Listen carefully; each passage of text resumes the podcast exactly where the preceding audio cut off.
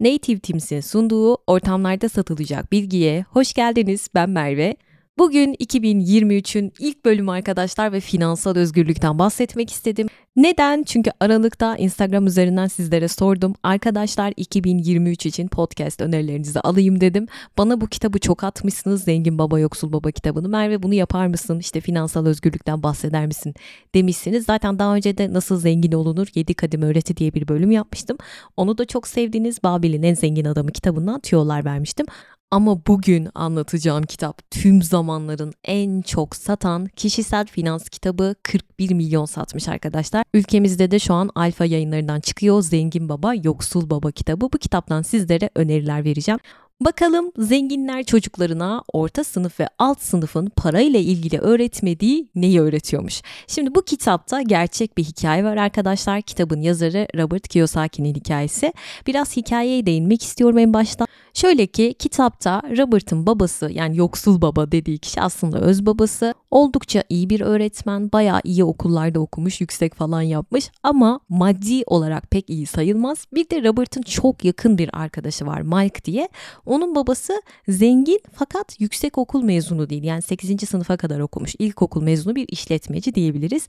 O yüzden o zengin baba dediği kişi aslında arkadaşı Mike'ın babası. Yoksul baba da kendi babası oluyor. Bir gün Robert babasına diyor ki baba diyor ben nasıl zengin olurum bir söylesene bir anlatsana diyor. Babası da tabii bilmiyor nasıl zengin olunacağını. Bence diyor bunu Mike'ın babasına sor diyor. İşte olaylar aslında böyle başlıyor. Bugün anlatacaklarım Mike'ın zengin babasının tavsiyeleri arkadaşlar. Kitabın ana temasına gelecek olursam şöyle ki diyor ki Robert insanların maddi olarak sıkıntı çekmesinin aslında başlıca nedeni yıllarını okullarda geçirip en sonunda okuldan mezun oldukları zaman parayla alakalı hiçbir şey öğrenememiş olmaları ve sonuç olarak ne oluyor? Bu insanlar para için çalışmayı öğreniyorlar ama asla parayı kendileri için çalıştırmayı öğrenemiyorlar.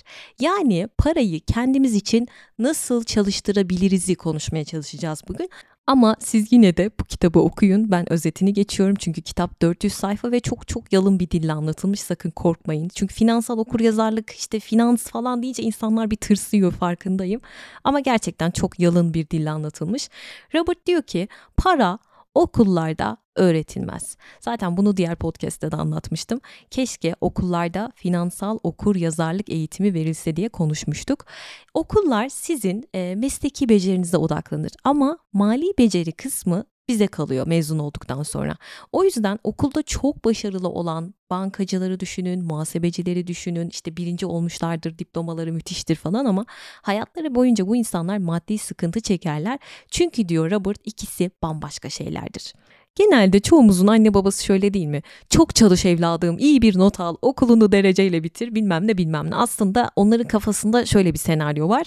Çok çalışıp iyi not aldığımızda hani dereceyle mezun olacağız ve o kapıda böyle müthiş iş fırsatları bizi bekliyor. Çok iyi maaşlar bizi bekliyor ama maalesef ben de dereceyle bitirdim okulu ama o işlerin her zaman öyle olmadığını söylememe gerek yok sanırım. Hele ki şu devirde bu kitabın diğer yazarı Sharon Lecter adında bir iş kadını. Onun da kendi çocuğuyla yaşadığı bir diyalog vardı kitapta çok etkileyiciydi. Sharon az önce dediğim gibi böyle okulunu dereceyle bitiriyor ama dikkatinizi çekerim yıl 1976. O zamanlar işe girmek kolay. Sonra gerçekten çok iyi bir işe kabul ediliyor muhasebe firması. Eşi de zaten okulda çok başarılı ve burada bir parantez diyor ki biz zaten çok katı bir iş disiplinine sahip çalışkan ailelerin çocuklarıydık. Yani aksi mümkün değil. Dikkat edin mesela bir evde doktor varsa o çocuklardan biri de doktor olur. Avukat varsa o çocuklardan biri de avukat olur. Yani aileniz neyse siz de biraz onu taklit ediyorsunuz bir yerde. Eşim de diyor okulunu dereceyle bitirdi. iki diploması vardı mühendislik ve hukuk üzerine. Çok saygın bir hukuk bürosunda çalışmaya başladı. Yani diyor hayatımız çok güzeldi. Erken emeklilik garantiydi. Derken derken çocuklarımız oldu diyor. Üç çocukları oluyor. Onları da diyor aynı ailemizin bizi yetiştirdiği gibi yetiştirmek istedik. Bakın yine devam ediyor gelenek. Sharon diyor ki varımızı yoğumuzu çocuklarımızın eğitimi için okullarına yatırmaya başladık diyor. Bu arada ne zaman hatırlamıyorum geçen seneydi galiba bir psikoloğu dinliyordum. E, diyordu ki lütfen bunu yapmayın. Yani varınızı yoğunuzu eğitim hayatı için harcamayın. Çünkü o çocuğun üstüne çok korkunç bir sorumluluk yüklüyorsunuz. Bir ağırlık yüklüyorsunuz. İster istemez bir beklenti içerisine giriyorsunuz. Bunu yapmayın. Lütfen e, harcamalarınızda makul olun demişti.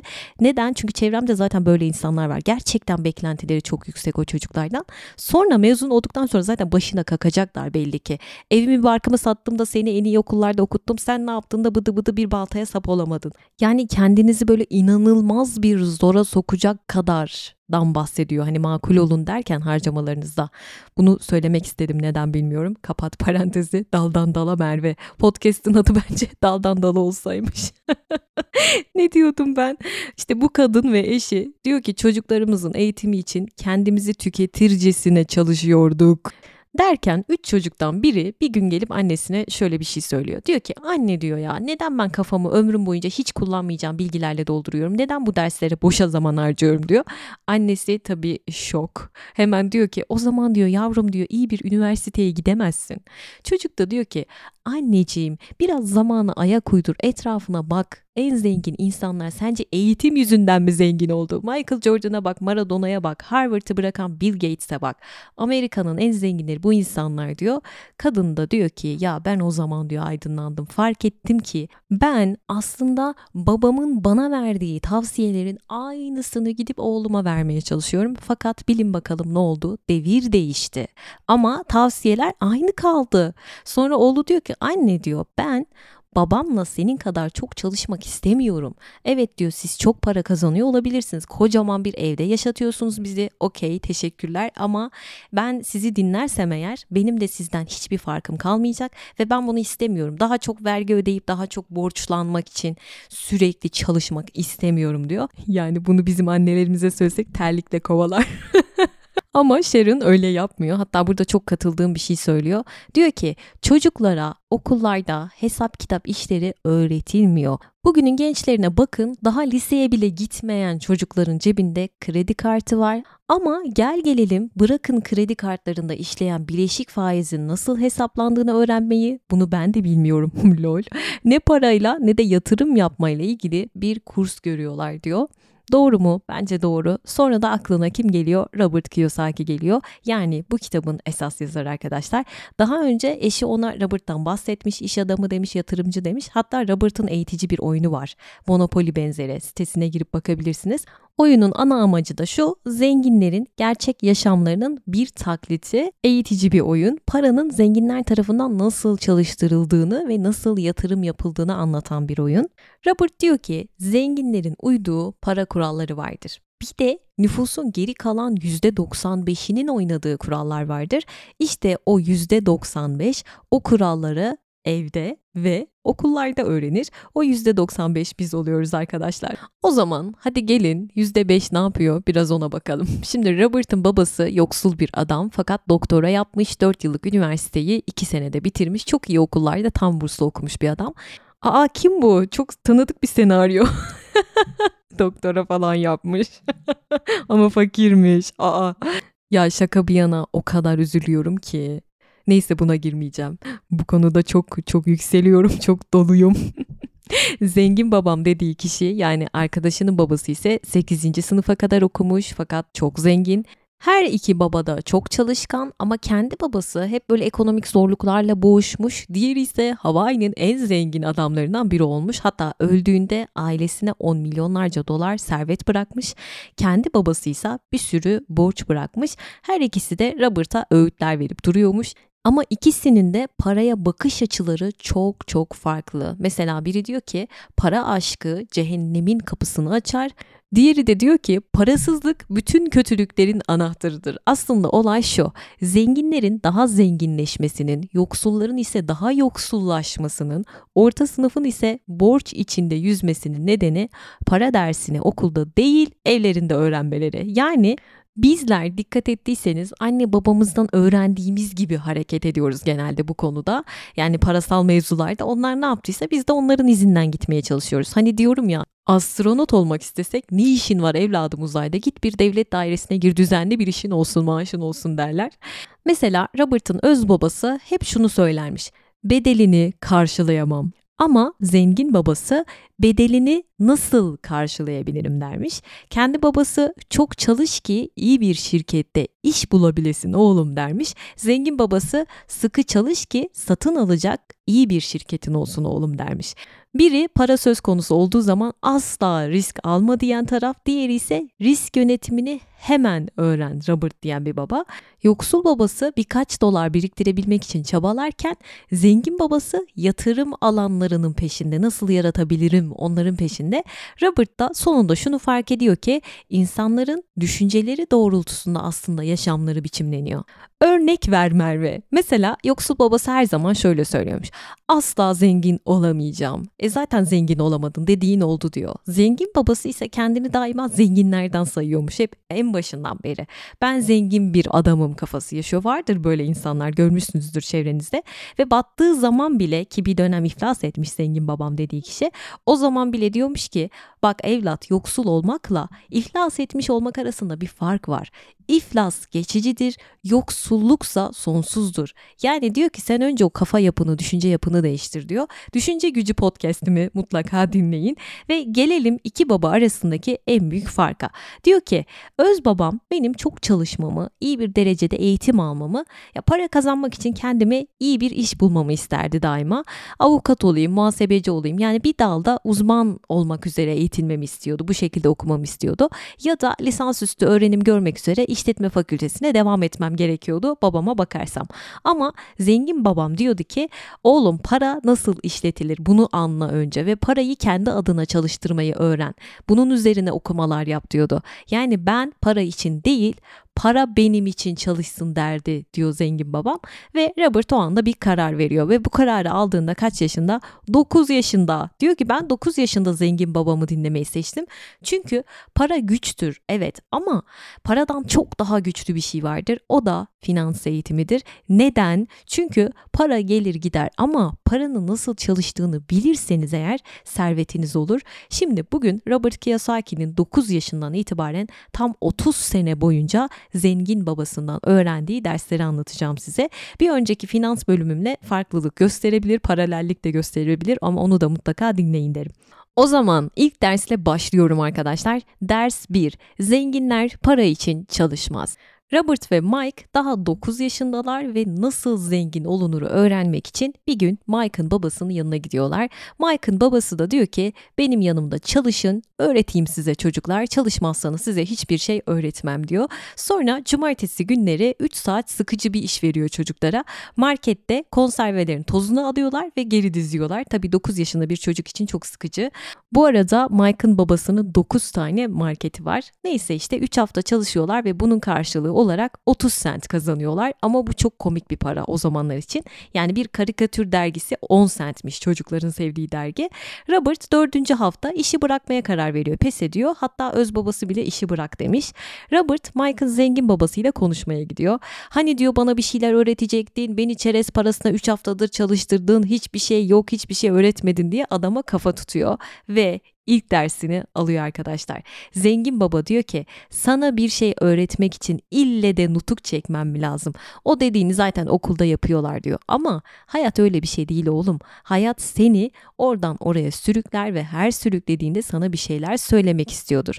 Hayat derslerini öğrenirsen daima başarılı olursun. Hayat bizi sağa sola sürükler. O sürükleme esnasında bazıları pes eder, diğerleri ise savaşır, dersini alır, yoluna devam eder ve bunlar çok az kişidir, birkaç kişidir diyor.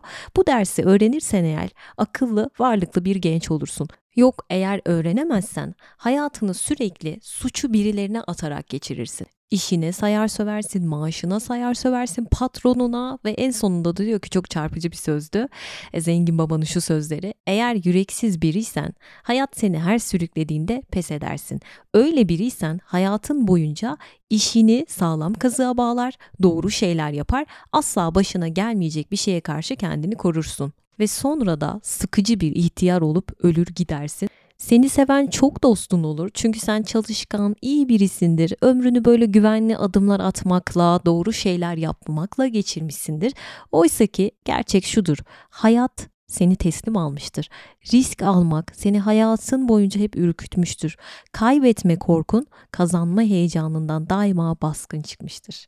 Buradaki ders buydu ve burada Robert aslında 10 sent için çalışırken çok öfkelendi. Bu parayı yetersiz buldu, hayalleri yıkıldı. Bunu kendi hayatınıza uygulayın anlattıklarımı. Ama burada alması gereken bir ders vardı. Hatta daha sonra zengin baba Robert ve Mike'ı 3 hafta bedava çalıştırdı. Yani 10 sente ayaklanan Robert'ı 3 hafta bedava çalıştırdı. Daha sonra 3 hafta sonra onları yanına çağırdı ve dedi ki size 5 dolar teklif ediyorum. Ya buradan bakınca çok deli saçması görünüyor belki ama adamın amacı şu. Onlara önce ölmeyecek kadar az para verdi. Sonra yoklukla terbiye etti. En sonunda da yetişkin insanların aldığı para kadar yüksek bir ücret teklif etti. Aslında burada neyi görmek istiyor?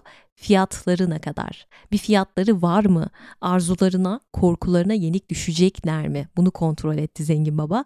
Neden? Çünkü birçok kişinin hayatı korku ve hırslarıyla yönetiliyor ve o yüzden bu insanlar çok kolaylıkla satın alınabiliyor diyor zengin baba. Çünkü yokluk korkusu onların çok çalışmasını, maaş almalarını sağlayan şey aslında ve ancak o paraya sahip oldukları zaman hırsları onlara alabilecekleri şeyleri düşündürüyor. Sonra da çok daha fazla paraya ihtiyaç duyuyorlar ve daha fazla para harcıyorlar. Zengin baba buna yarış ortamı diyor zaten. Aslında buradaki bir başka ders şuydu. Çocuk az para kazandığı için üzüldü. Gidip daha fazlasını talep edecekti. işi bırakmaya kalkıştı. Burada yapmaya çalıştığı şey ne? Patronunu değiştirmeye çalışıyor değil mi? E, zengin baba diyor ki hayır sen önce kendi beyin yapını değiştir. Sen kendi düşüncelerini değiştir. Kendini değiştir. Sorun sende diyor. Ya birçok kişinin bir işte çalışmayı sürdürmesi arzularına ve korkularına bağlıdır diyor. Bilemiyorum Altan. E, Robert diyor ki iş diyor aynen yük arabası çekerken sahibinin böyle burnunun önünde havuç tuttuğu bir eşek resmidir. İşi buna benzetiyor. Eşeğin sahibi belki diyor istediği yere gidiyordur ama eşek bir yanılsamayı takip eder. Yarın orada eşek için yalnızca bir başka havuç olacaktır diyor. Çok acımasız bir yorum ve çok düşündürücü. Peki bu ilk dersten sonra çocuklarda bir gelişme oluyor mu Merve? Tabii ki oluyor. Zengin baba onlara diyor ki çalışın çocuklar. Maaş gününü ne kadar çabuk unutursanız büyümeniz de o kadar kolay olacaktır. Beyninizi kullanın, ücretsiz çalışın. Zaten ücretsiz çalışırken çok değil kısa bir süre sonra aklınız size benim ödeyebileceğimden çok daha fazla para kazanma yollarını gösterecektir. Başkalarının asla göremediği şeyleri göreceksiniz. Fırsatlar bir şekilde önünüze çıkacak. Çoğu kimse bu fırsatları asla göremez. Çünkü onların aradığı para güvencedir. Buldukları da budur. Ve bundan iki hafta sonra bir iş çıkışında Robert ve Mike şunu görüyorlar. Markette satılmayan karikatür dergilerini dağıtıcı bir firma geliyor ve geri alıyor. Yani bunlar imha edilecek, atılacaklar. Dağıtıcıya gidiyor Robert ve Mike. Diyorlar ki bayım o atılacak dergileri bize verir misiniz? Dağıtıcı da diyor ki veririm ama bir şartla satmayacaksınız bunları diyor. Ve bu dergileri alıp Mike'ların bodrum katına götürüyorlar ve burayı bir kütüphaneye çeviriyorlar. Her gelen çocuktan 10 sent giriş parası alıyorlar. Ya çocuklar bu dergilerden birini satın alsalar dediğim gibi bir dergi 10 sent ama burada 10 sent verip bir sürü karikatür dergisi okuyabiliyorlar ve 3 ayda 9,5 dolar kazanıyor Robert ve Mike. Böylelikle ilk dersi öğrenmiş oluyorlar. Parayı kendileri için çalıştırmak, işverene bağımlı olmamak, bir patronları yok ve para denetimi kendilerinde daha 9-10 yaşında çocuklar. Ya Merve bu kadar kolay mı bu işler hele ki bu devirde diyorsanız tabii ki kolay değil ama işimizi kolaylaştıranlar var. Native Teams mesela küresel bir platform. Diyelim ki arkadaşlar freelancer çalışıyorsunuz bir patronunuz yok ya da işverensiniz uzaktan veya uluslararası çalışıyorsunuz. Bu süreçte karşılaşabileceğiniz bir takım sorunlar olabilir. Ne gibi? Şimdi freelancer çalışıyorsunuz uluslararası e, para birimleri farklı orada bir sorun oluşabiliyor. Bu sorunu Native Teams'in sanal cüzdanı kullananlar yaşamıyorlar.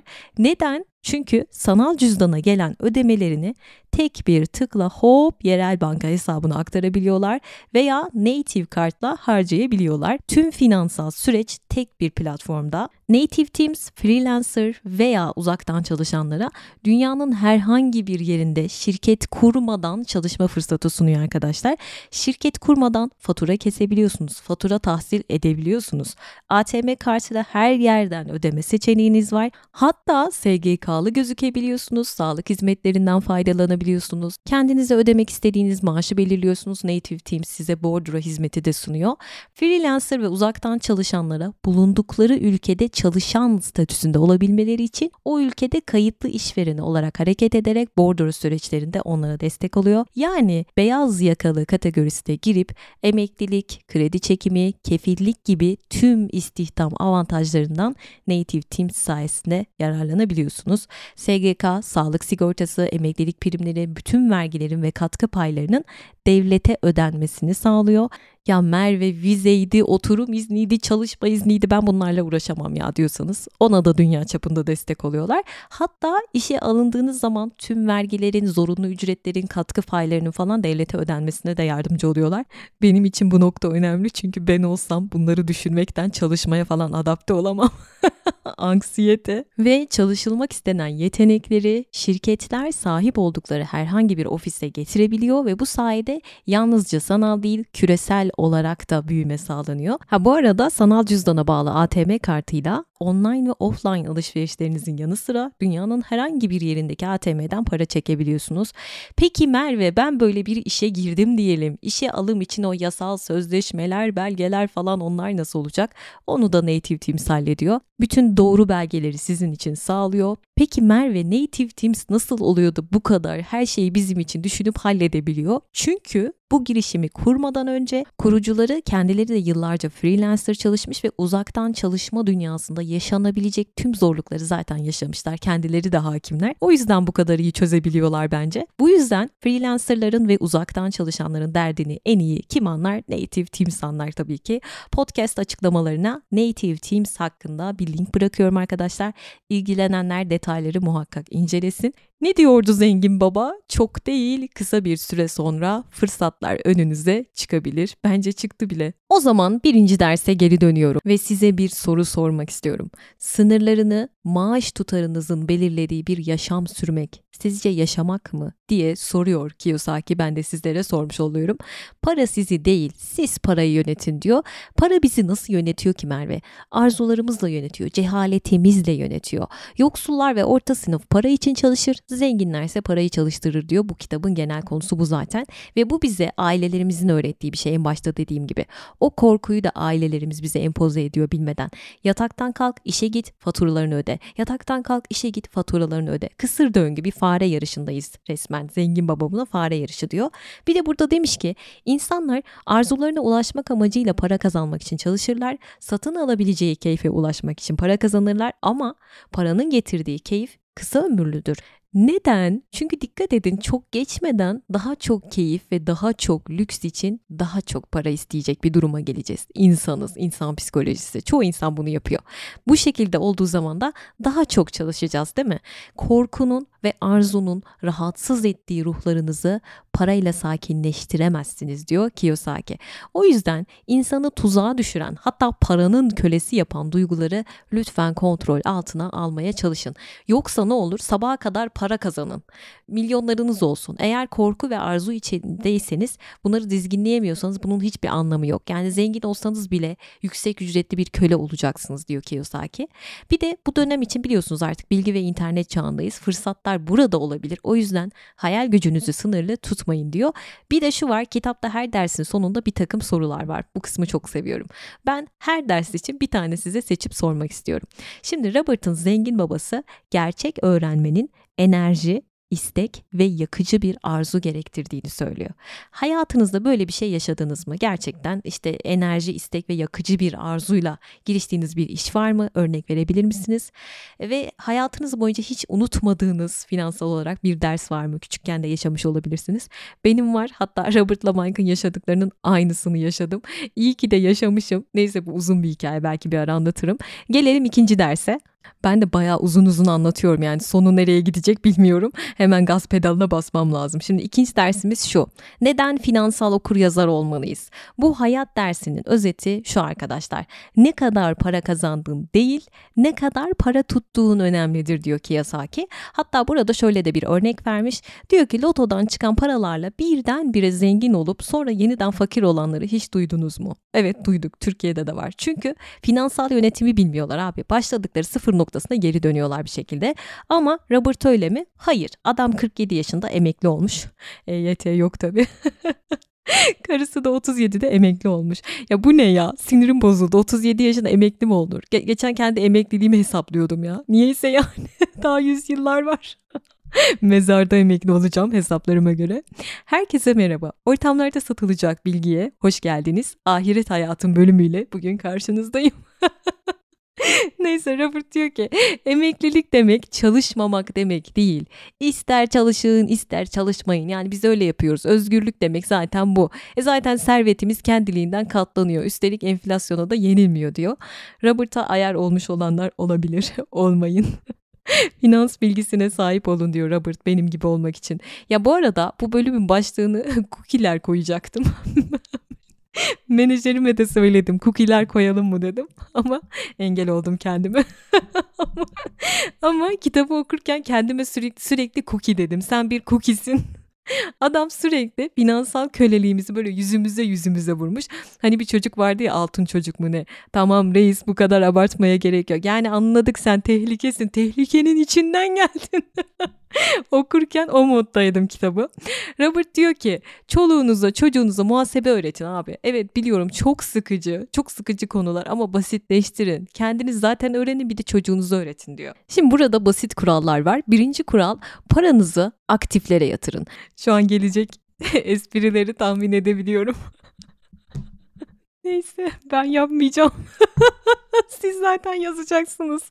Eğer zengin olmak istiyorsanız bu çok önemli bir kural. Bence bunu unutmayacaksınız. Paranızı aktiflere yatırın. ne demek istiyorsun Merve? Şimdi aktif dediğimiz şey cebimizden para çıkartmayan şey. Aksine cebimize para koyanlar pasifse tam tersidir diyor Kiyosaki. Paranın nasıl harcanacağını öğrenin ve para kazandıktan sonra ne yapacağımızı öğrenin. Parayı nasıl çalıştıracağınızı öğrenin diyor. Aktif varlıklar tahvil, hisse senedi, emlak yatırımları ve fikri mülkler olabilir diyor. Pasifler ise böyle banka kredileri, ipotekler, borçlar bunlarmış. Ya özetle buradaki durum şu. Kazançlarınızın çoğunu yine kendinize kazanç sağlayacak aktiflere yatırmaya çalışın yani altın yumurtlayan tavuk aktif yatırım oluyor arkadaşlar. En önemlisi de aktif satın almak. Yani kira getiren bir eviniz varsa ya da bir dükkanınız varsa bu aktif oluyor. Ya da işte borsada temettü olabilir, kar payı veren değerli hisseler olabilir. Ben borsayı anlamam diyorsanız işte bu zaten finansal okur yazarlık olayını öğrenin diyorlar. Her iki kitapta da bu vurgulanıyor. Finansal okur yazarlık vurgulanıyor. Yani kısaca size düzenli olarak gelir sağlayacak her şey arkadaşlar sizin aktifinizdir. Bu arada diyelim ki bir araba satın aldınız ama bu araba bir garaj kuşu. Durduğu yerde ne vergisi bitiyor ne algısı bitiyor. Sürekli para yiyor. Yani dışarı çıkmasa bile o araba para yer orada. Bu diyor siz onu aktif zannediyorsunuz ama bu aslında pasiftir diyor. Eğer o arabayı kiraya verirseniz o zaman aktif gelir olur çünkü cebinize para girecek diyor. Öbür türlü cebinizden para çıkıyor. Bu bir örnekti ya da şunu söyleyebilirim. Diyelim ki aileniz 30 yıl önce bir yazlık almış. Diyor ki benim yazlığım var aktif gelir. Hayır o aktif gelir değil.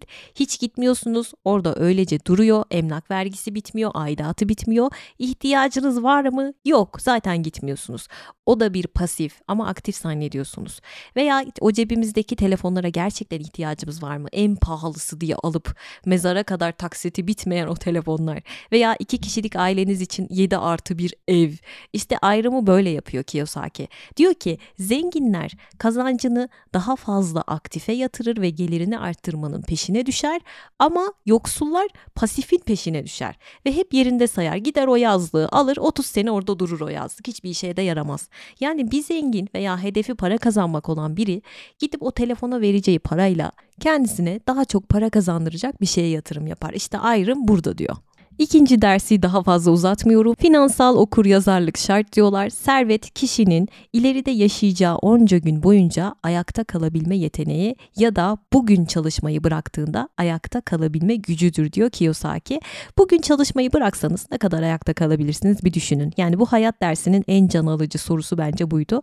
Ve burada basitçe şunu söyleyebilirim. Giderlerimizi aktiflerimizden gelen nakit akışından daha az tuttuğumuz sürece daha da zenginleşirsiniz diyor Kiyosaki. Sırada üçüncü hayat dersi var kendi işinize bakın diyor. Bu kısım biraz düşündürücü. Çünkü diyor ki hayatlarını başkaları için çalışarak geçiren insanların sonu genellikle finansal mücadeleyle biter diyor. Şu sözleri etrafınızda çok sık duymuşsunuzdur ya da siz söylüyorsunuzdur.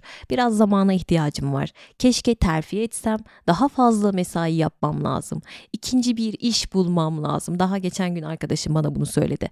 Robert diyor ki işte bunların hepsi kendi işinize bakmadığınız için oluyor. Size tam gün çalışmayın demiyor ama aktif değerler satın alın diyor. Çalışırken aktif değerler satın almaya çalışın ve şunu soruyor Gelir kaynağınız tam olarak ne? Sadece maaşınız mı? Eğer öyleyse o zaman biz fakir kategorisine giriyormuşuz. Neden? Çünkü fakirler para için çalışır, maaş, maaş için çalışır. Robert çok acımasız ya. Para ise zenginler için çalışır diyor. Abi burası Türkiye ya. Senin enflasyondan haberin var mı?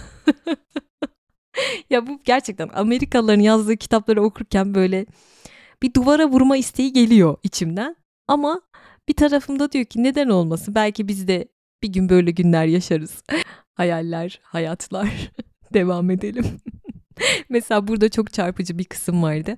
Diyor ki mesleğinizle işinizi lütfen aynı şey zannetmeyin. Ben herkese ne iş yapıyorsun diye sorarım. Hatta birine soruyor ne iş yapıyorsun diyor. O da diyor ki bankacıyım abi. Robert da diyor ki e, bankanın sahibi misiniz diye soruyor.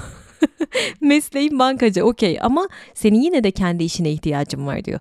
Okulda ne eğitimi aldıysanız atıyorum hukuk okuduğunuz zaman avukat oluyorsunuz okey. Ama Robert diyor ki eğitim gördüğü alanda çalışma yanılgısı insanların kendi işlerine bakmayı unutturan bir şey diyor yaşamlarını başkasının işinde çalışıp o kişiyi zengin ederek harcıyorlar diyor. Yani diyor ki evet tam gün çalıştığınız iş olmasın demiyorum ama bir taraftan da böyle çula çaputa para veriyorsunuz. Bunlar pasif oluyor diyor elbiseler böyle lüks lüks aldığınız o şeyler kişisel eşyalar bunlar diyor bunlara yatırım yapmayın aktife yatırım yapın diyor. Yeni bir araba satın aldığınız anda bile siz onu aktif zannediyorsunuz ama değil. Direksiyona oturup gaza bastığınız anda o araba %25 değer kaybediyor. Araba zaten doğru aktif bir yatırım değil diyor. Ya geçen gün böyle bu konularla alakalı bir şeyler izliyordum. E, girişimci bir adam var diyor ki sen diyor alışveriş sitesine girersin o beğendiğin ürünü satın alırsın ama ben senin o ürünü satın alacağım parayla nasıl o ürünü üretip sana satacağımı düşünürüm diyor. Ya bunu dinleyince işte bu dedim ya tam olarak bu. Ve bir girişimci de şöyle söylüyordu. Ben evde otururken bana çalışmasam bile para getirecek bir şeyimin olması gerekiyor. Ben böyle şeylere yatırım yaparım diyordu. İşte bir makine satın almış mesela birine kiralamış. Robert da diyor ki nakit akışınız arttıkça lüks mallara yöneliyorsanız sizin kafa yapınız zaten yoksul. Bakın az önce anlattığım adamlar böyle değil. Çünkü diyor e, bunu anca yoksullar yapar. Orta sınıf ve yoksulların düşünce yapısı budur diyor. Zengin görünmenin derdine düşerler halbuki kredi kartları patlamıştır diyor. Ama gerçek zenginler asla bunu yapmaz. Mesela işte karım kiraladığımız apartman dairelerinden gelen parayla çok lüks bir araç aldı diyor. Fazladan çalışmadı. Fazladan bir risk almadı. Çoluğumuzun çocuğumuzun geleceğinden yemedi diyor. Buraya dikkat. Krediyle lüks mal alanlara nasihatlar kısmı. Bu arada ille de gidin kendi işinizi kurun demiyor. Burayı yanlış anlamayın. E, bu kısmı dikkatli okuyun hatta. Eğer çok istekli ve çok hevesliyseniz kendi işinizi kurun ama batma riskini de düşünün diyor. Ya da kendi işinizde kalın yine çalışan olarak kalın ama aktif varlık yapmaya yönelin. İşte hisse senetleri, şirket hisseleri, kira getiren menkuller, bonolar gibi şeylerden bahsediyor. Bu arada bu bölümde çok sevdiğim bir bilgi var hemen paylaşmak istiyorum. Robert'ın bir arkadaşı McDonald's'ın sahibi Ray Kroc'un üniversitede yaptığı bir konuşmayı dinliyor ve çok etkileniyor. Şöyle ki Ray Kroc gençlere diyor ki sizce diyor ben ne iş yapıyorum gençler? Hepsi de herhalde diyorlar dalga geçiyor bu adam. Dünyanın en büyük hamburger satıcısı falan böyle aralarında konuşuyorlar. Ama Ray Kroc diyor ki hayır diyor ben dünyanın en büyük emlak sahibiyim. Adam dünyanın en güzel ülkelerindeki en değerli kavşaklara ve en değerli köşe başlarına hamburgerci açıyor. Hepsini de satın almış o dükkanların zamanında ve dünyada tek başına en büyük mülk sahibi kuruluş olmuş. McDonald's'ın sahibi Ray Kroc ve bu başarısının sırrı işini sevmek. Diyor ki eğer diyor sadece para için çalışırsanız asla başarılı olamazsınız diyor. Altına imza kaşe mühür arkadaşlar. hani benim klasik bir sorum var ya bugün size böyle bir ömür yetecek kadar bir para çıksa bir yerlerden yedi sülalenizi geçindirecek bir paradan bahsediyorum. Hayatınız boyunca hiç çalışmak zorunda değilsiniz. Sabah kalktınız o yataktan ne yaparsınız? Ne iş yapmak istersiniz? Çalışmazdım hiç diyenler gerçekten en sevdiği işi henüz bulamamış olanlar eminim. O zaman bu bölümün sorusu gelsin. En son ne zaman bütçenizi aşan çok lüks bir harcama yaptınız ve bu konuyla alakalı ne hissediyorsunuz? Anlattıklarımdan yola çıkarak cevaplayın. Dördüncü derse geçiyorum. Vergilerin tarihçesi ve şirketlerin gücü. Şimdi burada bir Robin Hood örneği vardı. Bayıldım. Şimdi zengin baba Robin Hood için diyor ki sahtekar diyor. Kahraman falan değil. Hiç böyle düşünmemiştim. E hani zenginden alıp yoksullara dağıtıyordu. Tamam okey ama Orta sınıf ne olacak arkadaşlar? Yani orta sınıfın ağır vergi yükü altında ezilmesinin nedeni Robin Hood ideali diyor. Yani asıl gerçek şu ki zenginler vergilendirilmiyor arkadaşlar. Vergiyi en çok ödeyen kim? Yoksullara yardım eden orta sınıf diyor Kiyosaki. Olay şu. Çalışanlar kazanır ve vergi öder, geriye kalanla yaşamaya çalışır. Şirket kazanır, kasasındakileri harcar ve geriye kalan miktar üzerinden vergi öder. Şu ayrıma bakın. Tatile Hawaii'ye gider ve yönetim kurulu toplantısı olarak her şeyi şirket gideri olarak gösterir. Anladınız. Özeti bu. Şirket sahibi zenginler kazanır, harcar ve vergi öder. Şirketlerde çalışan kişilerse kazanır, vergi öder, en son harcar. Olay bu. Yani kitabın bu kısmını dikkatlice okuyun. Ama çarpıcı bir kısma değinmek istiyorum. Robert burada böyle vergilerin kısa bir tarihçesine değiniyor. Burada önemli bilgiler var ama işte Amerika ile alakalı biraz. Ben bu konuda Türkiye'de size Ozan Bingöl'ü önereceğim. Onun konuşmalarını dinleyin mutlaka. TED konuşmalarını. Ozan Bingöl unutmayın. Ee, şöyle ki şimdi Robert'a dönecek olursak İngiltere ve Amerika'da ilk başta arkadaşlar vergi diye bir şey yok. Yalnızca böyle savaş falan gibi durumlarda, geçici durumlarda da ara sıra ödenen vergiler var. Ama İngiltere 1874'te gelir vergisi ödemeyi vatandaşlarına kalıcı olarak zorunlu kılıyor. 1913'te de Amerika bunu yapıyor. Gelir vergisini kalıcı hale getiriyor. Peki bu vergilerin en başta sadece zenginlerden alındığını biliyor muydunuz? Sonradan gelir vergisi yoksullar ve orta sınıfı resmen böyle cezalandırma durumuna döndü diyor Kiyosaki. Hatta diyor ki vergiler sonunda oy verenleri cezalandırır. Çok çarpıcı. Neden? Çünkü zenginler para yönetimini ve yasaları hatta muhasebeyi de iyi bildikleri için yasaları bilmemenin bedeli her zaman ağırdır ve bunu yoksullar öder diyor. Onlar yani zenginler oyunu daima kurallarına göre oynar diyor. Kendisi de zengin olan Robert çuvaldızı sanki kendisine sokmuş burada. Onlar devlete değil avukatlara, muhasebecilere ve vergi kurnazlarına para öder diyor. Bu bölümün sorusu gelsin o zaman. Sizce orta ve yoksul sınıfa giren kişiler vergi sıkıntısını yüklendiklerinin farkındalar mı? Sokak röportajı gibi bir soru. Ve zenginler sizce bu yaptıkları şeyde haklılar mı? Bir düşünün bakalım. Dördüncü dersin ana teması da şuydu. Finansal IQ'nuzu yükseltin ve bunun için dört ana uzmanlık maddesi var. Muhasebe, yatırım, piyasaları anlama ve yasalara hakim olmak. Yasalara hakim olmak bunları bilin diyor. Şimdi ben beşinci derse geçiyorum. Zenginler parayı bulur bu dersin adı. Yani zenginler yatırım fırsatlarını bir şekilde görür. Burada verdiği öğüt aslında fırsatları görmek ve anında yakalamak. Ya finansal zeka şartıyla tabii anında yakalayabiliyoruz. Şu anda bilgi ve teknoloji çağındayız. Artık sanayi devriminde değiliz. Sanayi devriminde olsak tavsiyeler bir başka olurdu. Bu çağda artık fikirler satılıyor arkadaşlar. Bir kitapta okumuştum hangisi hatırlamıyorum. Diyordu ki fikirler 21. yüzyılın en geçerli akçeleridir diyordu. Çok güzel bir söz bence. Bir de burada diyor ki Kiyosaki kendisi bizlerden yaşça büyük Ben hala öğreniyorum. Hala kendimi finansal olarak eğitmeye çalışıyorum. Neden? Çünkü zaman değişiyor, piyasalar değişiyor. Benim bunlara ayak uydurmam gerek diyor. Geçmişe takılıp kalmayın. Geleceği kurcalamaya çalışın diyor. Şu an başarılı girişimcilere bakın. Steve Jobs, Mark Zuckerberg, Jeff Bezos gibiler. Bunlar fırsatı görenler arkadaşlar. Elon Musk'la alay edenler var. İşte vay efendim uzaya yatırım yapıyor, Mars'a yatırım yapıyor. Dalga geçiyorlar ya. Bunu gördüm dalga geçtiklerini. Gelecek nelere gebe kim bilir demek istiyorum. Eski fikirleri de Kiyosaki pasif diyor. Bu fikirler dün aktifti ama dün geçmişte kaldı. Yani bundan 300 yıl önce toprağınız varsa siz zengindiniz, aydınız, paşaydınız. Sonra ne oldu? Fabrikalar geldi. Üretim önem kazandı. Servet nereye kaydı? Sanayicilere geçti. E bugün artık bilgi ve teknoloji çağındayız. Buna hakim olanlar serveti ele geçirdi. Ve Kiyosaki diyor ki hepimizin sahip olduğu en güçlü varlık beynimizdir. Eğer beyniniz iyi eğitilirse servet yaratabilir diyor ve bu maddeyi 3 ana başlıkta toplamış. Birincisi şu. Herkesin kaçırdığı bir fırsat vardır. Onu görmeye çalışın. Mesela arkadaşınız bir ev aldı tamam mı? Çok virane, çok kötü bir ev. Diyorsunuz ki bu ne ya? Buradan ev mi alınır? Halbuki sizin gözünüzden kaçırdığınız belki bir detay var. O evin yanında çok büyük arsalar var ve belli ki değerlenecek. Arkadaşınız da o yüzden almış olabilir. Burada bir fırsat yakalamak, görmek var. Siz de görün diyor. İkincisi kendinizden daha zeki insanlarla çalışın diyor. Akıl hocalarınız sizden daha akıllı olsun diyor bence de. Üçüncüsü de sermaye bulmanın bir yolunu bulun. İlle de banka değil. Tek yolu bu değil demiş. Yani para bulma becerisi edinmeye çalışın diyor. Ama bu bölümün ana kuralı şu. Dediğim gibi hepimizin sahip olduğu tek güçlü aktif varlık zihnimiz. Onu iyi eğitmeliyiz. İyi eğitirsek hudutsuz bir servete, eğitmezsek de bütün aileyi felakete, yoksulluğa sürükleyebilecek şeylere sebep olabilir diyor. Neden? Çünkü en büyük varlığınız bildikleriniz, en büyük riskiniz ise bilmediklerinizdir diyor.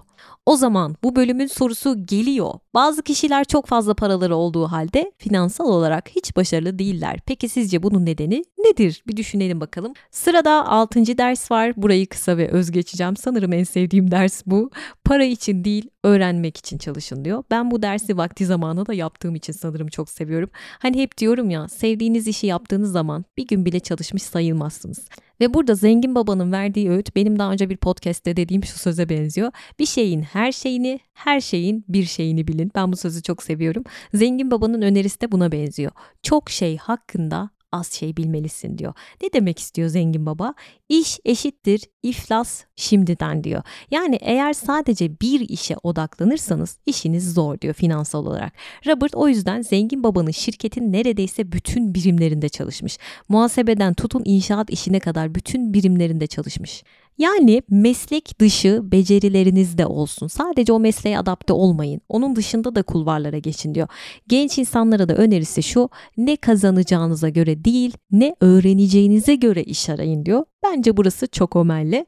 Bu bölümün sorusu da şu olsun. Son derece yetenekli olup çok az kazanan kişiler tanıyor musunuz? Farklı olarak onlar ne yapabilirlerdi? Ben tanıyorum en yakın arkadaşlarımdan biri. Bu podcast'i bitirip önce ona göndereceğim. Gelelim 7. derse. Engelleri aşmak. Nedir bu engeller? Korku yönetimi, kuşkucu olmak, tembellik, kötü alışkanlıklar ve tabii ki kibir. Diyelim ki mali bilgiye sahipsiniz artık finansal IQ'nuz da çok yüksek ama bu saydığım 5 madde sizde varsa yine bir şey yapamazsınız diyor. Ya korkular tabii ki doğal. Korkmamız çok normal. Kendimizi güvenceye almak istiyoruz. Bunlar çok insani şeyler bence. Robert biraz abartıyor bazen ama e, diyor ki tasarruf etmeye de olabildiğince erken başlayın. Yani 20 yaşında başlayan 30 yaşında başlayan bir değil diyor. 20'de başlayan bence daha az korkar ve diyor ki Robert ben diyor hayatımda hiç kaybetmemiş bir zengin görmedim ki diyor. Yani aşık olup kalbi kırılmamak gibi bir şey bu. Mümkün değil. O yüzden kayıplarınızdan ders alın. Korkmayın. Onları kendi lehinize çevirmeye çalışın diyor. Kuşkucular içinde diyor ki kuşkucular daima eleştirir. Mesela siz bir fırsat yakalarsınız. Gidip kuşkucu arkadaşınıza anlatırsınız. Eleştirir, eleştirir, eleştirir. Sizi ondan soğutur. Bunu yapmayın diyor. O insana inanmayın. Bunun yerine siz kendiniz araştırın.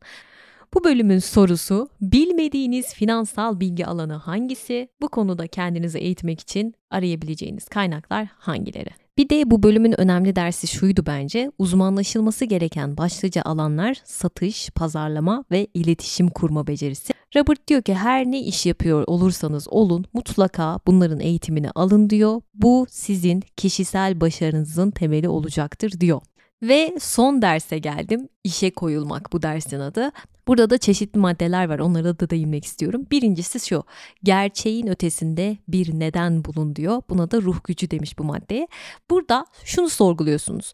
Neden zengin olmak istiyorsunuz? Neden daha çok para istiyorsunuz? Bunun kök sebebi ne? Derinlerdeki duygunuz ne? Bunu öğrenmeye çalışıyoruz burada. İstemediklerim istediklerimi yarattı diyor Kiyosaki. İstemediği şey şu. Hayatı boyunca çalışmak, başkaları için çalışmak, banliyöde bir ev, çalışmaktan sevdiklerine, ailesine zaman ayıramamak. Bunları hiçbir zaman istemedim diyor. Peki ne istiyordu Kiyosaki? Dünyayı gezmek, özgür olmak, sevdiği hayatı yaşamak, zamanının hani Bukowski'nin bir sözü vardır ya, yaşama sevincimi sigortalı bir iş karşılığında sattım der Bukowski pis moruk yine demiş diyeceğini. Yani burada siz de yazın arkadaşlar. İstediklerinizi, istemediklerinizi, güçlü nedenlerinizi bunları yazın. Neden? Çünkü eğer güçlü bir nedeniniz yoksa zaten işiniz zor diyor Kiyosaki. Bir başka madde şu günlük seçimlerinizin gücü. Bu kısım bence çok çarpıcıydı. Çünkü diyor ki harcama alışkanlıklarınıza bakın. Size kim olduğunuzu gösterecektir. Neye para harcıyorsunuz arkadaşlar? Hiç düşündünüz mü? En çok parayı neye harcıyorsunuz? Bir sorsanıza kendinize. Kiyosaki diyor ki önce her ne yapıyorsanız şu anda lütfen beyninize yatırım yapın diyor. Üçüncü madde dostlarınızı dikkatle seçin. Negatif düşünceli insanlardan uzak durmaya çalışın.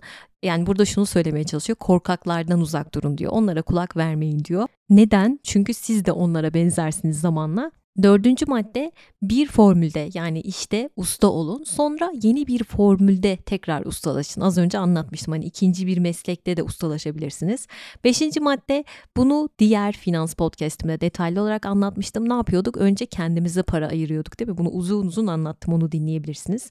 Altıncı maddede simsarlarınıza iyi para ödeyin. Yani işi bilen kişilerle çalışın ve o kişilere de iyi paralar ödeyin. Çevrenizde sizden daha akıllı insanlar olsun onlarla çalışın diyor. Yedinci madde Başlangıç yatırımınız her ne kadarsa bunu çabucak geri almaya bakın. Atıyorum bir yer açtınız 100 bin TL tuttu. Bu 100 bin TL size ne kadar kısa sürede geri dönerse o kadar iyidir diyor. Bunu zaten biliyoruz. 8. madde lüks satın almak için aktif varlıklarınızın gelirini kullanın diyor. Lüks şeyler için borçlanmayın sakın. O lüksü satın almak için aktif varlık sütunlarınıza odaklanın. Onlardan para yaratarak alın alacaksanız illa diyor. Dokuzuncu madde kahraman seçin diyor. Kim gibi olmak istersiniz? Onu örnek alın. Onların dehasından yararlanın. Onlar ne yapmış? Bunu okuyun, araştırın diyor. Onuncu maddede sahip olduklarınızda cimrilik yapmayın. Cömertçe verin. Sadece almak için vermeyin. Menfaatçilik yaparak vermeyin.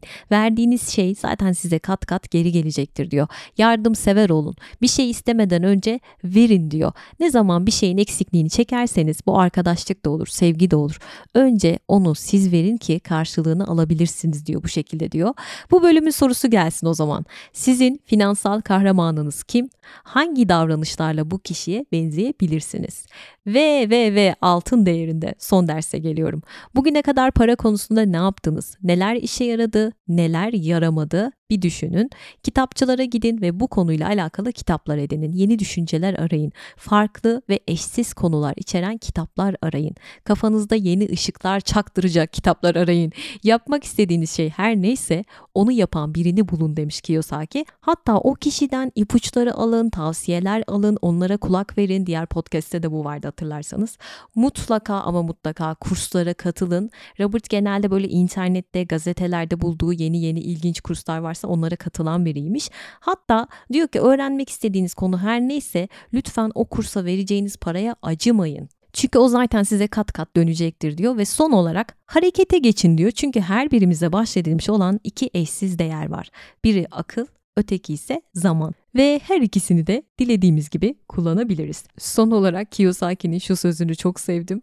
Diyor ki şunu da asla unutmayalım. İçinizden ne geliyorsa onu yapın. Nasıl olsa biri çıkıp sizi eleştirecek. Yapsanız da size lanet okuyacaklar, yapmasanız da diyor Kiyosaki. freelancer çalışanların ve uzaktan çalışanların daimi destekçisi olan Native Teams'in sunduğu ortamlarda satılacak bilginin sonuna geldik. Açıklamalara bıraktığım linkten Native Teams hakkında detaylı bilgi edinebilirsiniz. Herkese finansal özgürlüğe kavuşabilecekleri bir yıl diliyorum. 2023 güzel bir yıl olsun. Beni Instagram'da takip etmek isteyenler için adresimi açıklamalara bırakıyor olacağım ve şu an beni hangi platformdan dinliyorsanız eğer kaçak olarak dinliyorsanız takip etmeyi ve bildirimlerinizi açmayı unutmayın. Orada bir artı tuşu var arkadaşlar. Ona basmanız yeterli olacaktır. Haftaya tekrar görüşmek üzere. Kendinize iyi bakın. Hoşçakalın. Bay bay.